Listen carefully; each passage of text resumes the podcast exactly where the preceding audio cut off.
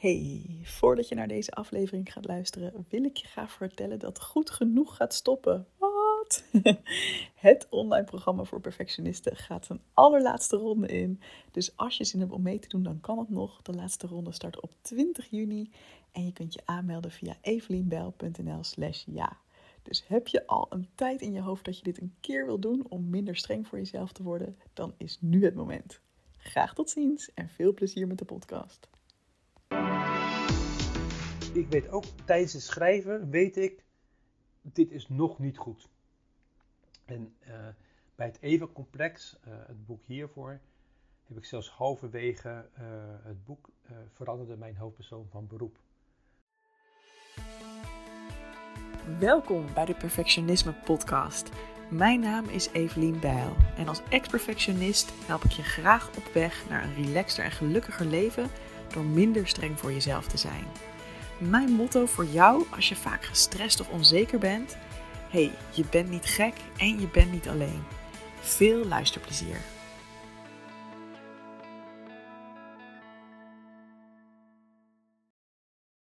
Hey, leuk dat je luistert naar een nieuwe aflevering van de Perfectionisme Podcast. En ik zit hier met mijn vriend Jeroen Windmeijer. Mag ik je inmiddels een vriend noemen? Absoluut. Jeroen? Ja. Dit waren kantoorgenoten nu.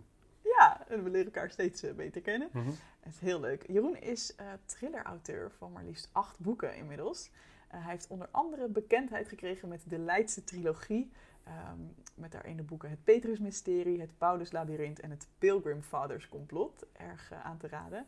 En je nieuwste boek, Jeroen, heet De Stenen Goden. En dat gaat over Paaseiland. Klopt. Als ik het goed heb, hè? Klopt. Het is dit jaar uh, 300 jaar geleden dat Paaseiland werd ontdekt door Jacob Roggeveen uit Middelburg. Op 5 april, eerste paasdag, zag hij een eiland liggen. En omdat het Pasen was, noemde hij het Paaseiland. Geweldig. En ja. er gebeurt vast iets spannends. Want jouw boeken hebben natuurlijk altijd een spannend element. Ja, ik ben altijd op zoek naar geschiedenis. En naar, uh, er zit ook veel, veel religie in mijn boeken. Maar ik ben vooral ook op zoek naar witte vlekken in die geschiedenis. Uh, vragen waar nog geen antwoord op zijn uh, gevonden of bepaalde mysteries. Ik vertrek vanuit de feiten, maar dan probeer ik dan die witte vlekken op een ja, leuke, spannende manier in te kleuren. En liefst een klein beetje aannemelijk. Leuk. En Paaseiland is natuurlijk bekend vanwege die grote stenen beelden. Um, dat, die is met zoveel mysteries zijn die omgeven. Uh, waarom hebben ze die gemaakt? Waarom zo groot? Ze zijn van de ene op de andere dag ermee gestopt, terwijl ze duizend jaar die beelden hebben gemaakt.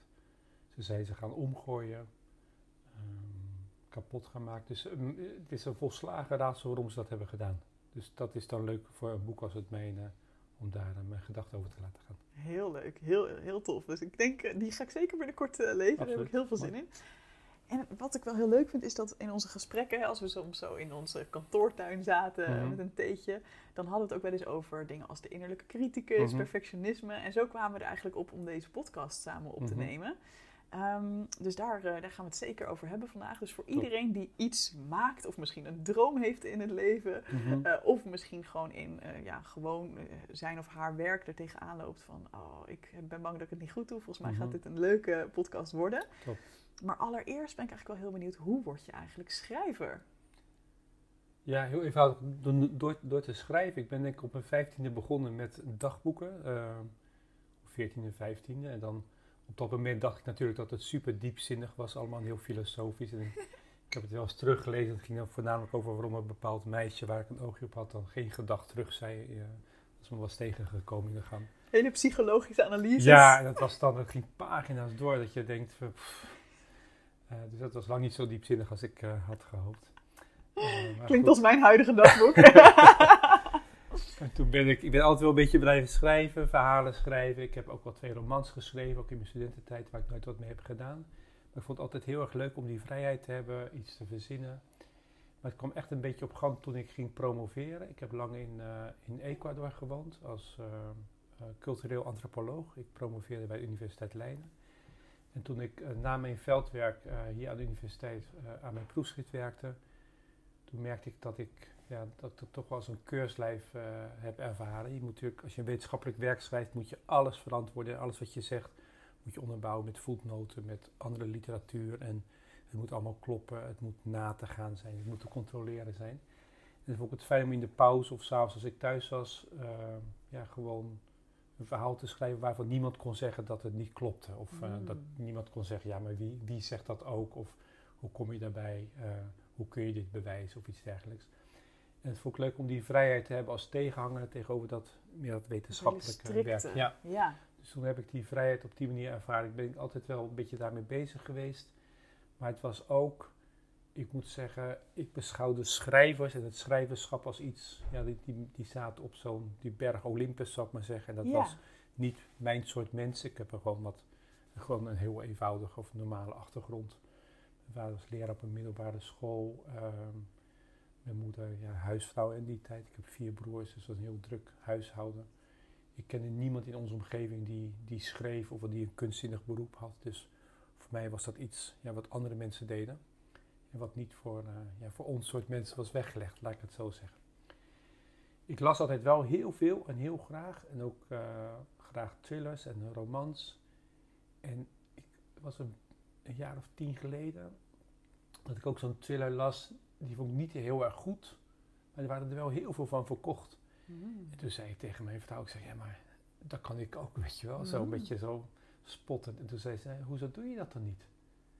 Ik dacht, ja verrek. Want ik was altijd al met godsdienst bezig. Ik was ook leraar godsdienst. En na mijn promotie ben ik eh, een leraaropleiding eh, eh, gaan doen om leraar godsdienst te worden. Niet gelovig, maar wel heel geïnteresseerd in die, in die thematiek. Ik dacht, oh ja, dan zou ik wel iets met een thriller willen doen, een religieuze thriller. Maar die spelen zich altijd af in, weet je, Rome of Florence of eh, New York.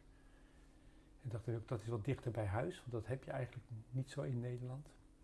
En dacht ik, nou, ik woon in Leiden, want dan kom je na 30 jaar, ken ik goed. Dus ik dacht, ga ik die Leiden laten afspelen. Dan kom je bij Petrus uit. Petrus is de beschermheilige van, van Leiden. Mhm. Leiden is ook eh, de sleutelstad. Dus dacht ik, nou, vond dat eigenlijk wel een goede suggestie. Ik ga dat zelf eens proberen, dicht bij huis. En ga ik iets met Petrus doen. En toen ben ik me daarin gaan verdiepen. En ben ik daar eigenlijk drie, vier maanden alles gaan lezen. Wat ik maar kon lezen over Petrus. Podcasts gaan beluisteren. Interviews met mensen. ehm, boeken gaan lezen. Documentaires gaan kijken. En toen na een paar maanden had ik eigenlijk zoveel materiaal, zoveel aantekeningen dat ik dacht, dit, deze dingen wil ik vertellen. Uit dat materiaal kwam als het ware een verhaal na- na- naar boven, naar voren. Mhm. En dat was dan voor een groot deel gebaseerd op, eh, wij geloven allemaal dat Petrus naar Rome is gegaan, dat hij daar is gestorven, ondersteboven is gekruisigd. En op zijn graf is dan de Sint-Pieter gebouwd. En zo is dan, hij was de eerste paus en alle pausen tot op de dag van vandaag zijn rechtstreeks opvolgers van hem. Maar toen ontdekte ik al vrij snel dat, dat het verhaal dat hij naar Rome zou zijn gegaan, dat dat 100% legende is. Daar is nog geen, nog geen snipperbewijs voor. Die man is waarschijnlijk gewoon in Palestina eh, gebleven en gestorven. Het was een eenvoudige visser. Dus de, en er is ook helemaal geen enkel bewijs voor dat hij naar Rome is Mm. gegaan. Toen dacht ik, oh, dat is leuk. Hij verdwijnt ook uit de Bijbel. Hij verdwijnt eigenlijk na een bepaald hoofdstuk in het vijfde boek van het Nieuw Testament, het boek Handelingen. Komt hij gewoon niet meer terug. Heel raar. Niemand vertelt waar hij heen is gegaan. Ja, hij gaat naar een andere plaats, staat er, maar hij, hij speelt geen enkele rol meer. Er is ook een legende die zegt dat hij naar Engeland is gegaan, waar ook geen enkel bewijs voor is. Mhm. Maar ik dacht, oh, dat is leuk. Want als ik hem naar Engeland laat gaan, eh, ik, ik sluit op die legende aan, Mhm. dan krijg ik hem in de buurt van Leiden, hè, van mijn stadje. Dus zo begon het eigenlijk. Dus ik had heel veel materiaal en toen ben ik gewoon op mijn vrije vrijdag, ik werkte vier dagen per week, heb ik onze dochter naar school gebracht. Dan was ik om nu of negen 's ochtends thuis. Ik moest haar om drie uur ophalen. Dus tussen Dat negen en drie had ik voor mezelf, ja. Ja. Die ik natuurlijk met het gezin bezig. En dan had ik van 9 tot 3, ik maakte ook geen afspraken met mensen. Dan was ik gewoon, en dan probeerde ik eigenlijk een hoofdstuk te schrijven. En dan kon ik s'avonds wat uitprinten. Dat gaf ik aan mijn vrouw die thuis kwam als een soort feuilleton. Dus elke week leverde ik een nieuw hoofdstuk in. En de rest van de week had ik er eigenlijk nauwelijks tijd voor. En dan was ik de rest van de week wel veel over aan het nadenken. En dan kon ik niet wachten tot die vrijdag 9 uur weer. En eh, het is echt zo dat zoveel hoofdstukken als het boek kent, zoveel vrije dagen heb ik eraan gewerkt. En toen na, ik denk een half jaar, was dat klaar. Toen heb ik natuurlijk naar heel veel uitgeverijen opgestuurd. Misschien wel 30, nou, van 25 nooit gehoord. Later heb ik begrepen dat dat echt de, de slechtste manier is om bij een uitgeverij binnen te komen als ik erbij ga. Maar jij dacht gewoon, ja, ik, ik, dit is gewoon, ik ga het gewoon proberen. Ik ga het gewoon proberen Ja. natuurlijk, maar later begrijp je dat uitgeverijen krijgen soms wel 50 manuscripten per week binnen. Ja. En eh, in, in het gunstigste geval laat een stagiair uh, de eerste twee bladzijden lezen. Dus, uh, maar het meeste bekijken ze niet eens. Wat ze doen is schrijfwedstrijden in de gaten houden. Um, ja, zulke soort dingen. Hmm. En niet of dat ze met iemand die wordt aangedragen door een schrijver die zij ook kennen. En toen twee, drie uitgeverijen stuurde me een beredeneerde afwijzing. Daar komt allemaal iets mee, maar... En toen is iemand, weet je, het is in Leiden, een kleine uitgever. Er zijn natuurlijk heel veel hier in Leiden. Maar die, die geeft ook een beetje historische boeken uit. Dus misschien moet je dat eens proberen. Hmm. Nou, dat heb ik dat naar haar toegestuurd. Aanvankelijk wilde ze niks mee doen, want ze gaf geen fictie uit. Maar ik dacht, nou, die link met Leiden is toch wel leuk. En toen mijn geluk was eigenlijk, ze wilde me een afwijzing sturen, omdat ze dacht, ja, ik doe dit gewoon niet romans. Mijn geluk was dat ze net koffie had gezet. Uh, ja, een kopje koffie dronk en eigenlijk uh, de, haar mailprogramma opende om mij uh, een vriendelijke afwijzing te sturen. Ze opende mijn uh, bijlagen. En ze heeft me letterlijk verteld dat voor ze het wist, dat ze in hoofdstuk 5 en was haar koffie koud geworden. Wow. En toen dacht ze van, dit is toch wel heel erg leuk. Als je zo gegrepen wordt door iets waarvan je eigenlijk op het punt staat om Af te, te zeggen, nou dit is het niet. En toen dacht ze, nou dit is eigenlijk toch wel zo leuk. Uh, mm. Ze wil zich helemaal uh, in Leiden af, een spannende thriller. Uh, ik ga het gewoon proberen. Ze heeft me gebeld, ze zei kom eens langs, ik wil eens met je praten. En toen na het gesprek zei ze, weet je, we gaan het gewoon doen. We Wat gaan een het duizend drukken. Wat En als dat lukt, dan, als we die verkopen, vlieg ik je om de hals. Zei ze, nou, we hebben een boekpresentatie gehad. En binnen twee weken waren ze verkocht. Het heeft er 2000 bij laten drukken. En toen later weer 2000. En toen waren in het jaar 5000 verkocht. Nou, in Nederland is 5000 is een bestseller. Maar haar contacten waren natuurlijk vooral Leiden en omgeving. Ja. En toen had ik weer het geluk. Het is echt ook een beetje geluk hebben. Weer het geluk dat een vertegenwoordiger van HarperCollins Holland, een, eh, een uit, van oorsprong Amerikaanse uitgever, die was net, had hij een Nederlandse tak geopend. En die was eigenlijk auteurs aan het zoeken, Mm. Nederlandse auteurs, want hun fonds waren vooral buitenlandse auteurs die ze vertaalden. En toen was er een vertegenwoordiger eh, in de winkel van De Claire hier in Leiden. En eh, die boekverkoper zei, we hebben nou een lokale schrijver en die doet het onwijs goed. Er zit nul cent eh, marketing achter, nul cent, ja, niet echt een plan. Hij is heel enthousiast, hij gaat bij alle winkels langs of hij mag komen signeren. hij doet alle, ehm, hij schrijft zelf stukjes voor lokale kranten. Hij, eh, hij is, nee, dus hij is super enthousiast. Dat ging over jou, hè? Dat ging over mij, ja. ja, ja. En toen zei ze, nou weet je, ik koop er eentje. En dan had ze het, heeft het aan de redacteur gegeven in eh, Amsterdam. Die las het en die, die mailde mij van, dit vinden wij zo gaaf, eh, wil je bij ons komen? Dus dat ik zeg, het is allemaal een beetje eh, geluk, weet je. Als zij niet net koffie gaat zetten en me gewoon afwijzing stuurt, dan zou je misschien naar 30 uitgevers denken, weet je, dit is gewoon... Dit is dit, een verloren dit, dit, is het, dit, dit wordt het gewoon niet. Eh, maar later heb ik ook begrepen, weet je wel, eh, de schrijver, eh, weet je, Rollins van Harry Potter, Ja. die, die, die kon ook een kamer behangen met de, met de afwijzingen, weet je wel. Stephen King had een speciaal spijker aan zijn muur hangen, in zijn muur geslagen waar hij alle afwijzingen op, op prikte die hij kreeg. En dat zijn, ja, dat zijn natuurlijk ook gewoon heel gevierde schrijvers, dus dat moet je inderdaad niet Niet persoonlijk nemen, hè? niet persoonlijk nemen. En dan, kijk, een standaardafwijzing is altijd, het, vast, het is altijd, het past niet binnen ons fonds. Dat is een Ja. beetje een dooddoener. Maar soms past het gewoon echt niet binnen hun fonds. En moet je gewoon kijken naar, naar een uitgever die er wel, eh, eh, wel? bij je past. Dus Ja. toen had ik het geluk dat HarperCollins eh het zag zitten. En toen kwam, heb ik daar een contract getekend voor een nieuw boek. Het Paulus Labyrinth. Ik weet nog dat ik terugkwam in het Amsterdam van hun kantoor. En dat ik op de trein stapte bij Sloterdijk, maar ik had helemaal niet ge- gekeken. het was een rechtstreekse trein, trein naar Zandvoort, die eh, ook onderweg niet, niet stopte, terwijl ik natuurlijk naar Leiden moest. Dus eh, Mm. ik had, in mijn euforie had ik niet eens op het bord gekeken. Ik dacht dat ik, eh, ik was op het goede perron, maar in de verkeerde trein. Dus ik was helemaal eh, door de dolle heen natuurlijk. Natuurlijk, ja. En die heeft het zo goed gedaan, dat ze toen meteen een nieuw boek wilde en meteen daarna me drie contracten aanboden voor daarna. Dus dat, ja, dat is eigenlijk een beetje, niet, natuurlijk niet vanzelf gegaan, maar wel een beetje geluk gehad en een beetje, eh, natuurlijk ook doorgezet. Ja, want je hebt er dus wel, je hebt er zelf eerst al tijd voor gemaakt, nog voordat je überhaupt wist, gaat het iets opleveren? Hè? Je hebt het gewoon echt eh, doorgezet tot Ja. het echt een, een compleet boek was. Precies, en dat, wat, Ja. wat natuurlijk het belangrijkste voor mij was, ik vond het zo leuk om te schrijven. Ik ben Mm. natuurlijk niet op die vrijdag eh, gaan schrijven, omdat ik dacht, ik ga voor de eeuwige roem of... Nee. Ik was alvast naar, naar, naar villa's in Oesgeest aan het kijken of zo. Daar, dat was natuurlijk helemaal niet, niet het plan. Ik vond het gewoon heel erg leuk om iets te, te schrijven. Dat ik dan uh, vrijdagochtend 9 uur met, met een, een lege A4'tje zat te staren. Met die, met die blinkende cursor.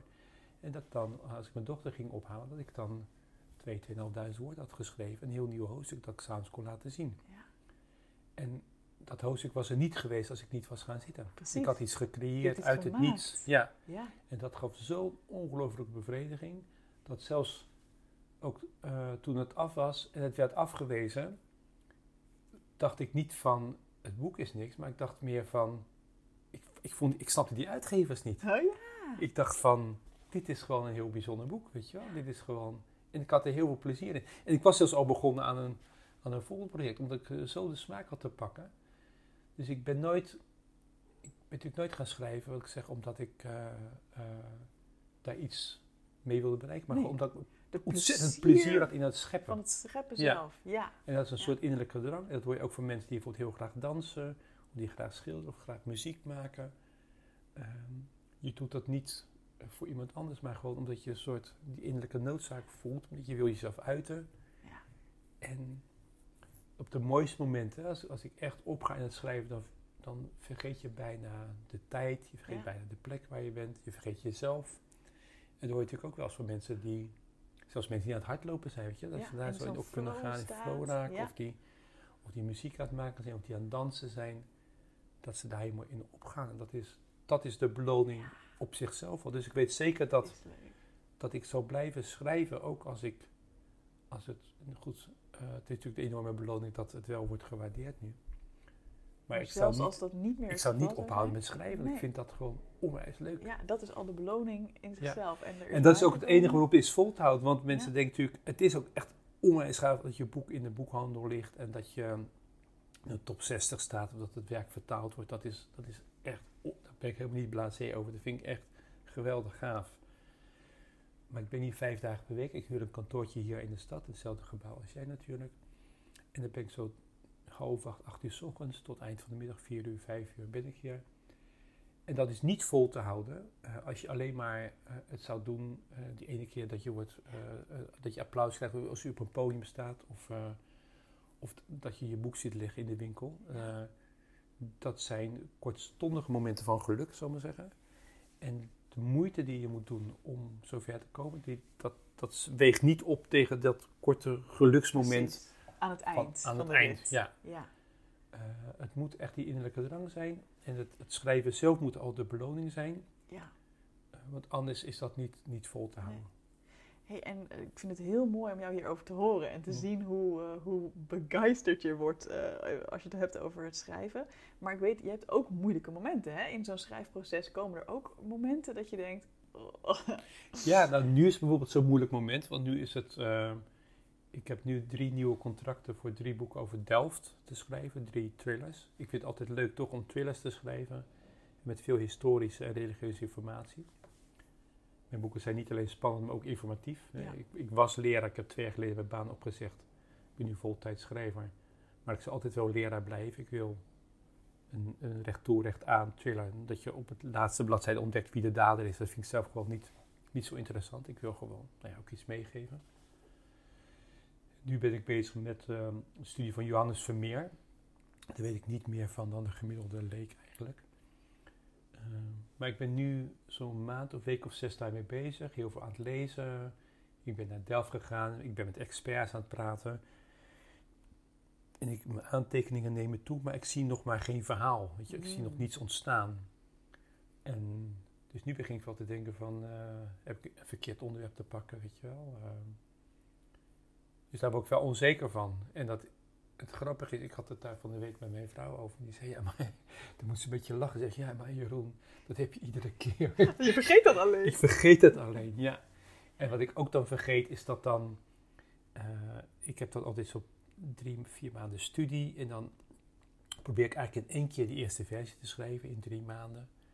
Als, als het ware in één keer uh, eruit vloeit. Mm -hmm. En daarna ben ik veel langer bezig hoor, om dat, die eerste versie goed te krijgen. En dan, dat is vaak ook nog een beetje een worsteling. En dan gaat het naar mijn redacteur, krijg ik het terug. Dan verbeter ik het en dan Dan zeggen ze bijvoorbeeld, je hebt nu 150.000 woorden ingeleverd. Uh, die, die hoofdstukken kunnen eruit. Eigenlijk die persoon is overbodig. Hè? Of we kunnen van die twee personen kunnen er eentje maken. Dan denk ik, oké, okay, dankjewel. En dan kan ik ermee aan de slag. Heel veel werk. Ja, want als iemand verdwijnt, ja, dan verdwijnen ook de hoofdstukken waarin hij een gesprek met die persoon had, bijvoorbeeld. En bij sommige hoofdstukken blijft dan alleen het nummer staan van het hoofdstuk, het hele hoofdstuk verdwijnt. Dus kijk, zegt ze dan, als we dit hoofdstuk weghalen, en je leest de twee laatste regels van dat hoofdstuk, het laatste hoofdstuk en de twee eerste regels van het volgende hoofdstuk, dan zie je, we zien, mis je niks. We missen niks. Zeg je, oh ja.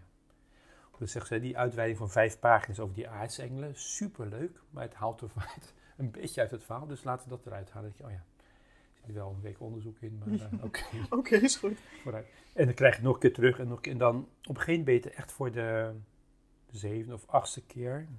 En op een gegeven in de laatste fase misschien voor de tiende of elfde keer ben je het van kaf naar kaf ben je het aan het lezen, aan het schrijven. Ben je het uitgeprint, ben je weer met je pen erbij. En dan, dan komt het boek echt je neus uit. Dan, want elke vooruitwijzing die voor de lezer spannend is, dat, je denkt, dat de lezer denkt, hey, wat, hoe zit dit dan? Wat gaat hier gebeuren? Ja, ik weet natuurlijk al lang dat het op bladzijde 130 wordt opgelost. Of dat dat. Dus daar, dat is dan zo. Dat, dat vind ik denk ik nog het lastigste. De allerlaatste fase, dat het boek eigenlijk helemaal je neus uitkomt. En dat je eigenlijk met een ander onderwerp bezig bent. Dat je, oh, dat is leuk, Johannes Vermeer, weet je. Of dat je, oh, dat is gaaf. Dat je daar stiekem over aan het lezen bent. En dan wordt het zo saai eigenlijk. Maar dan ben je, moet je toch nog elke dag, of moet, niemand verplicht dat ik hier ben, maar dan moet je toch nog om acht uur hier komen. Terwijl je de hele dag denkt, ja, ik heb het eigenlijk wel een beetje gehad met dit boek, weet je wel. Ja.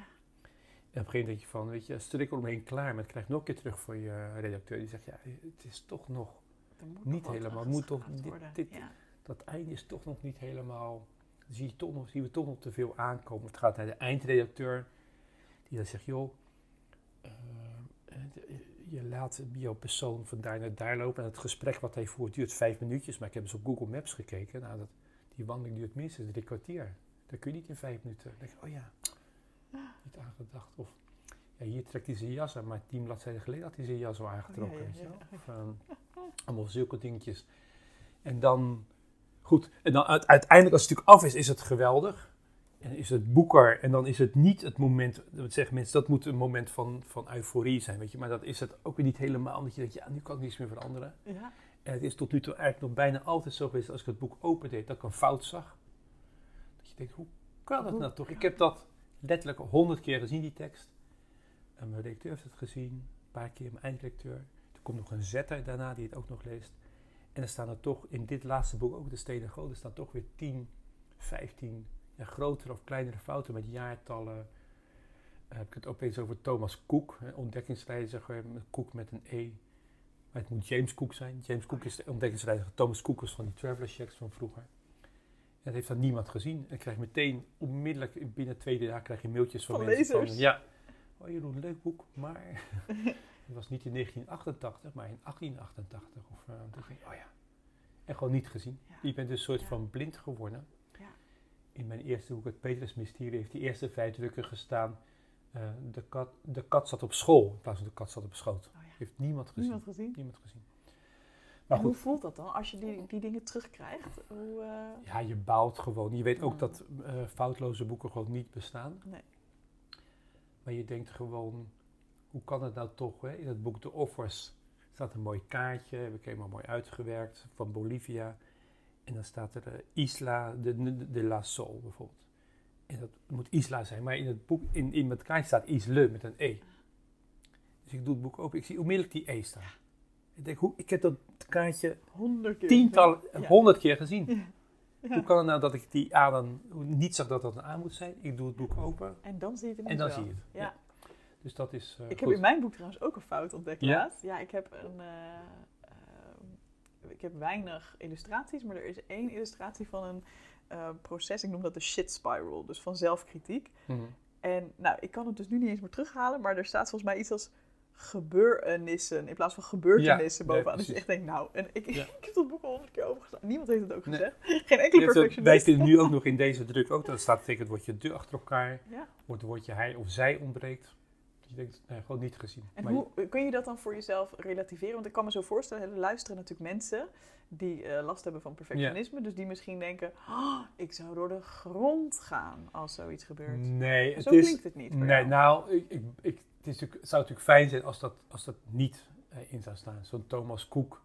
Dan denk ik, ja, die is man van de reischecks, weet je, van de traveler checks die je vroeger kon inwisselen. Uh, maar ik denk, ja, het is ook wel weer een soort van, nou, niet echt om om, nou, het, het, weet je, foutloze boeken bestaan gewoon niet. Die zijn er gewoon niet. Het is gewoon, ik heb nu ook als ik een boek lees, die zit altijd wel één klein foutje in. Dus, het, dus het is gewoon een illusie om te denken dat jij dan de eerste zult zijn die een foutloos boek gaat schrijven. Ja. En, um, en dat is niet, niet, niet mijn fout en niet de fout van de redacteur, niet van de eindredacteur, niet van de setter. Uh, het, het, is gewoon, je wordt gewoon blind voor, die, voor zo'n tekst en dat moet je dan gewoon accepteren dat het zo is. En die tweede druk, daar zitten weer minder foutjes in. En misschien dat in een... Uh, ja, ik weet laatst nog, ik heb een achtste druk van, uh, of nu inmiddels is voor mij de tiende druk. Ik kreeg van een week een mailtje van een, uh, van een meneer die zegt iets beschouwd in de katholieke kerk. En dan heb ik het over gemeente, hè, de mensen die daar zitten. Maar hij zegt nee, gemeente is voor protestanten. Het katholiek heeft het over een parochie. Oh. Ik verdorie, hij heeft gelijk. Dus dat is acht drukken, ik denk wel misschien 35.000 exemplaren. Niemand die dat heeft niemand gezien. Ja. het is verkeerd vertaald naar het Italiaans, naar het, naar, naar het uh, Duits, naar het Engels. Dus voor de tiende druk is er inmiddels, dus of die moet er komen. Maar, dus ik heb het doorgegeven aan de redacteur. Dus die zal de volgende keer zal het dan uh, gaan veranderen in parochie. Ja. Ik denk gewoon nooit, nooit aan gedacht. Nooit aan gedacht. Dus het is denk ik, ja, gewoon accepteren dat dat gewoon, uh, gewoon zo is. En, uh, en kun je dus ook nagaan. Het is ook wel een mooie soort van reframe van enerzijds van, oh, hoe kan dat dat dan door alle mensen niet gezien is? En anderzijds, hoe belangrijk is het dus blijkbaar ook als 35.000 mensen het kunnen lezen met veel plezier ja, en er ook helemaal geen erg in hebben, hè? Nee, precies. Het, het, het, grap, het andere grappige vind ik dat, dat mensen me gaan wijzen op, op dingen die ik niet zo heel belangrijk vind, weet je Dan, mm. dan hier in het Leiden heb je een hofje uh, waar mijn hoofdpersonen wonen en die laat ik op een gegeven moment ontsnappen uit een dakraam. En dan gaan de mensen blijkbaar echt heen fietsen, die gaan een foto maken. Die zeggen, er is daar geen dakraam, weet je wel. En die sturen dan een foto op. zeg ik, nee, dat weet ik. Dat is nou schrijven. Dat weet ik, maar je moet nou in feite ook het verhaal niet in de, in de weg laten staan. Ze moesten gewoon weg daar. En uh, dat vind ik dan gewoon grappig. Dat mensen dan daarmee komen. Dat zijn wel een soort van, feitelijk zijn dat foutjes, zou ik maar zeggen. Maar ik denk, ja, ja, maar dat is meer een bewuste keuze van jou als schrijver. Ja, ik weet ook dat de waarheid een beetje aan te passen. Dus ja. Dan, dan, bedank ik ze vriendelijk en dan leg ik uit waarom ik dan die keuze heb gemaakt. Maar, en nog even terug naar, um, hè, dus dit zijn inderdaad echt de foutjes die, die dan gezien worden in, mhm. in zo'n boek. Um, en zo'n moment van dat jouw innerlijke criticus het strengst is, hè, is, is dat denk je vaak aan het begin van zo'n boek dat je denkt, oh jee, gaat het me nog wel lukken? Komt hier wel een nou, verhaal Nu is een beetje de onzekerheid dat ik denk van, gaat het me inderdaad wel lukken? Mm uh, en tegelijkertijd, wat ik dus, het grappige is dat ik dus die, die struggle of die, die worsteling iedere keer heb. Maar nu weet ik dus dat ik erop moet vertrouwen dat bij de vorige acht boeken is ook dat verhaal uit het materiaal naar voren gekomen.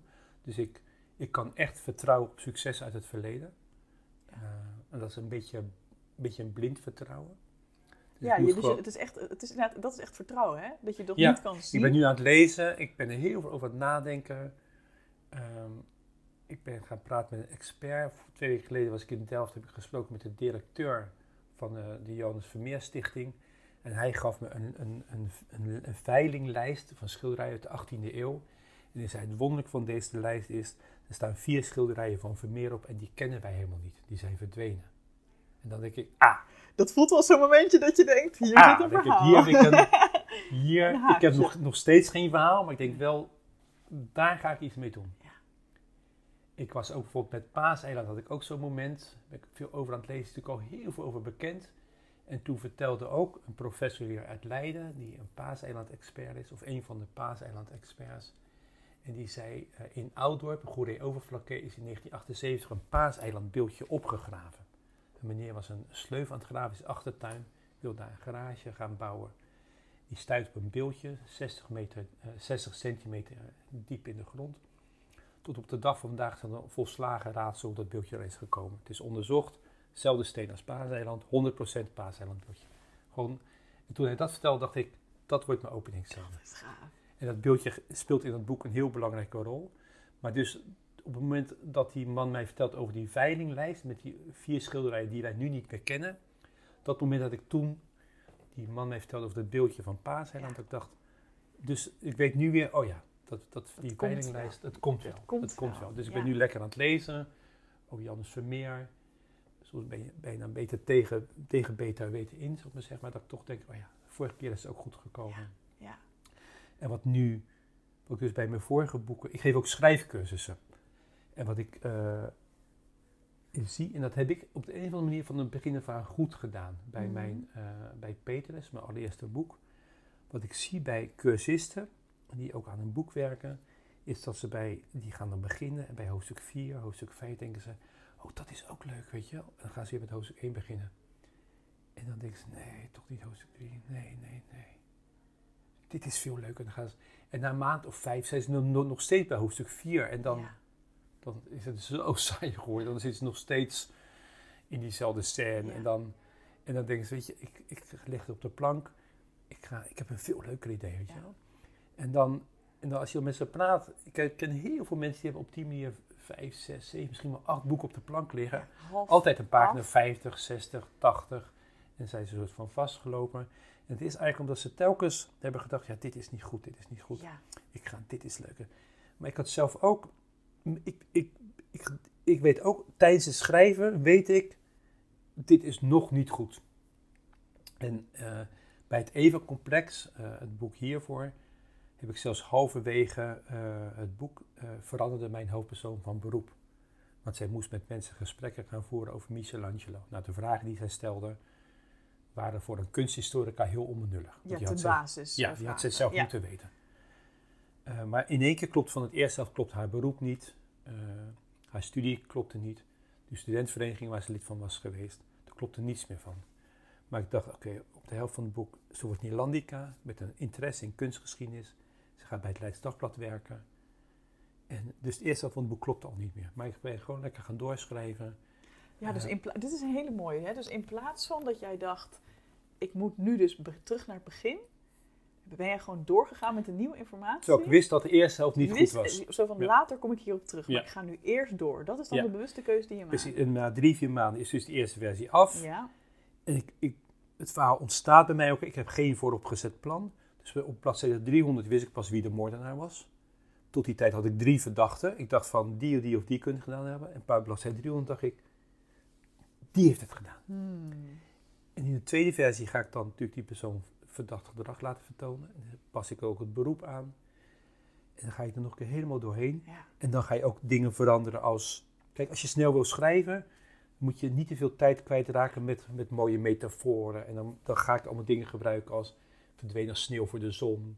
Of uh, nou ja, allemaal eh, cliché-uitdrukkingen, die, waardoor je gewoon lekker kunt doorschrijven. Daar begint het mee. En dan, ik merk ook aan cursisten dat die, dat die bij de eerste versie eigenlijk al veel te ja, of mooi willen schrijven of te veel. Toen ik denk, nee, eerst moet je gewoon lekker, alle hobbels moeten gewoon weg. Ja. En ik weet ook wel dat als sneeuw voor de zon dat dat een cliché-uitdrukking is. Of dat, um, dat iemand uh, ongeduldig is en dat je dat op een bepaalde manier uh, uit. Of dat je denk je, oké, dat komt later wel, komt later wel.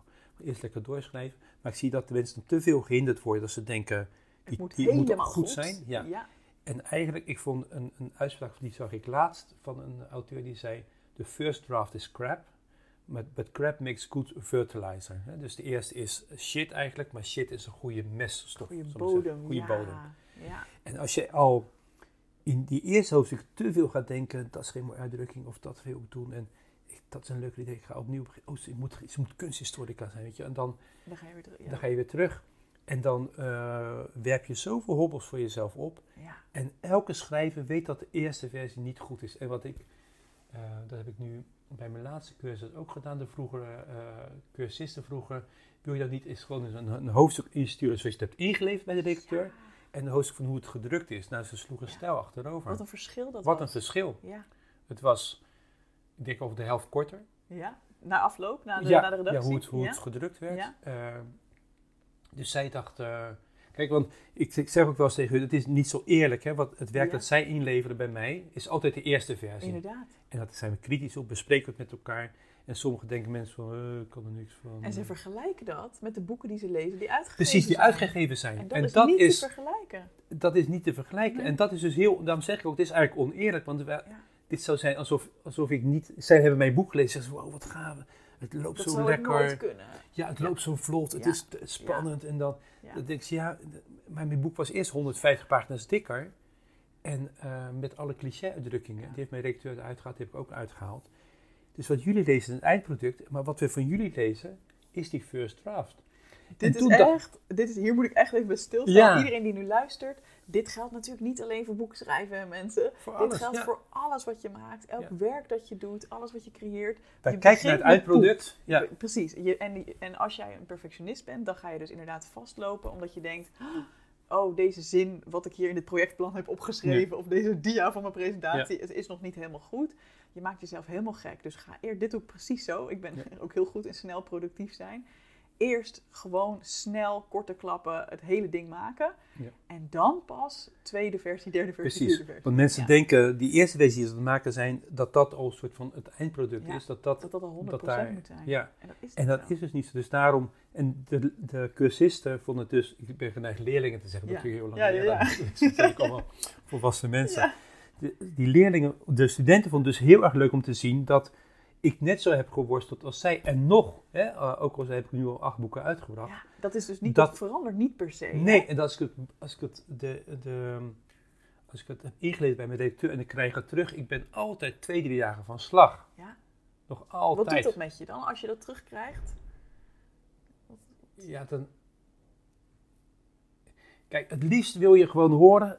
Het liefst krijg ik een mail dat ze zegt: Jeroen, we Dit is gaan een omslag uitzoeken, want dit is, hier is gewoon niets meer aan te verbeteren.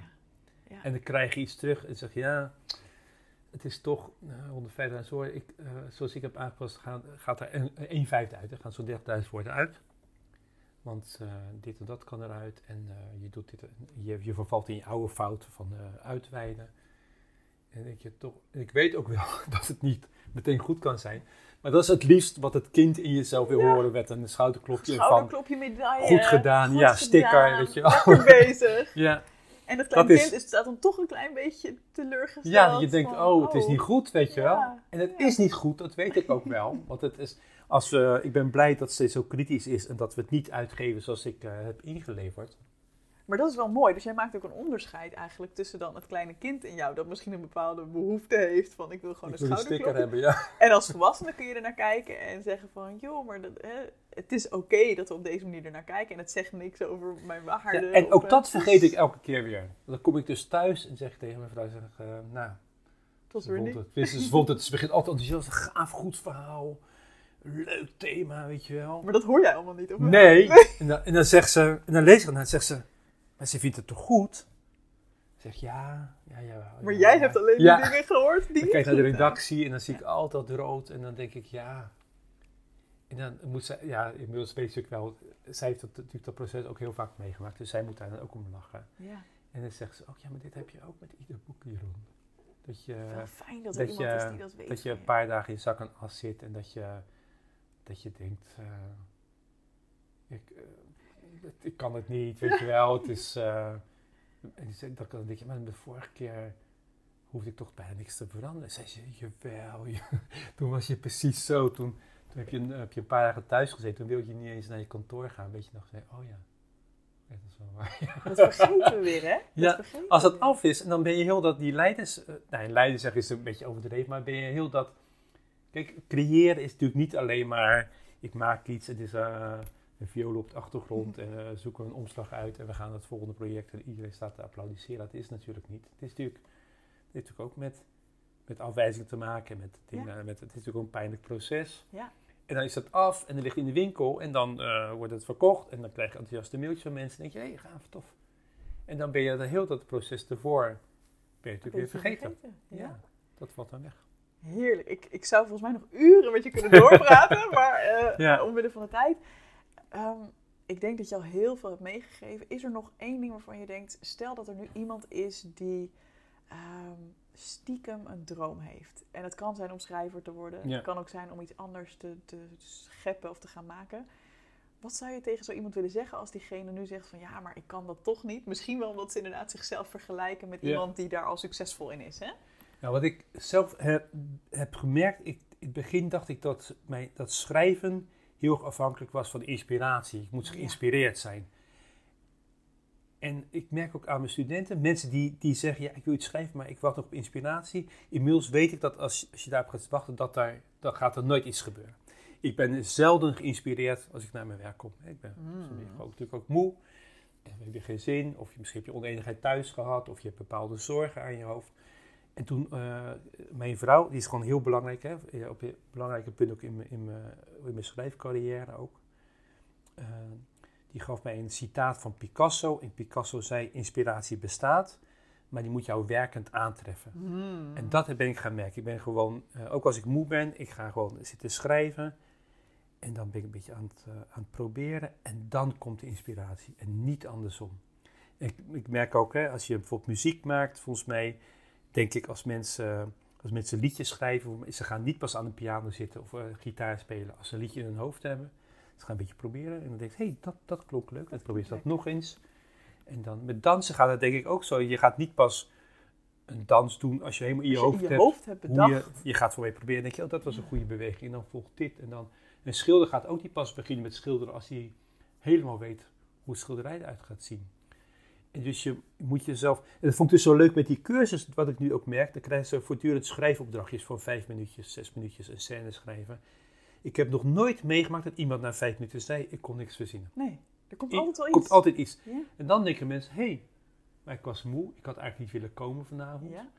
Uh, we moesten die scène schrijven. Ik heb iets. Ik heb iets wat ik niet zou hebben gehad als ik niet was gekomen. Dus blijkbaar zit er altijd iets als je maar gaat schrijven. Dus dat, dat hele idee van inspiratie is een heel romantisch beeld, maar het is ontzettend overschat. Ja. Ik denk dat je moet gewoon, uh, ja, eigenlijk gewoon gaan zitten en doen. Ja. En dan komt die inspiratie, komt die volgt. Heel mooi, dankjewel voor deze goede tip. Ik kan me helemaal voorstellen dat er mensen zijn die nu denken: oh, ik wil al je boeken lezen. Graag. Ja, waar kunnen ze terecht als ze interesse hebben? Ja, gewoon iedere, iedere boekhandel. Ja. En mocht je ja, je kunt ook gewoon op jeroenwindmeijer.nl kijken. Daar staan natuurlijk al mijn boeken op een rijtje. Windmeijer is met M-E-I-J-E-R. Klopt. Geweldig. Dankjewel Super. voor dit super mooie gesprek en je openheid over je proces. Ik vond het leuk om te doen. Dankjewel. Hey, ik hoop dat je hebt genoten van deze aflevering.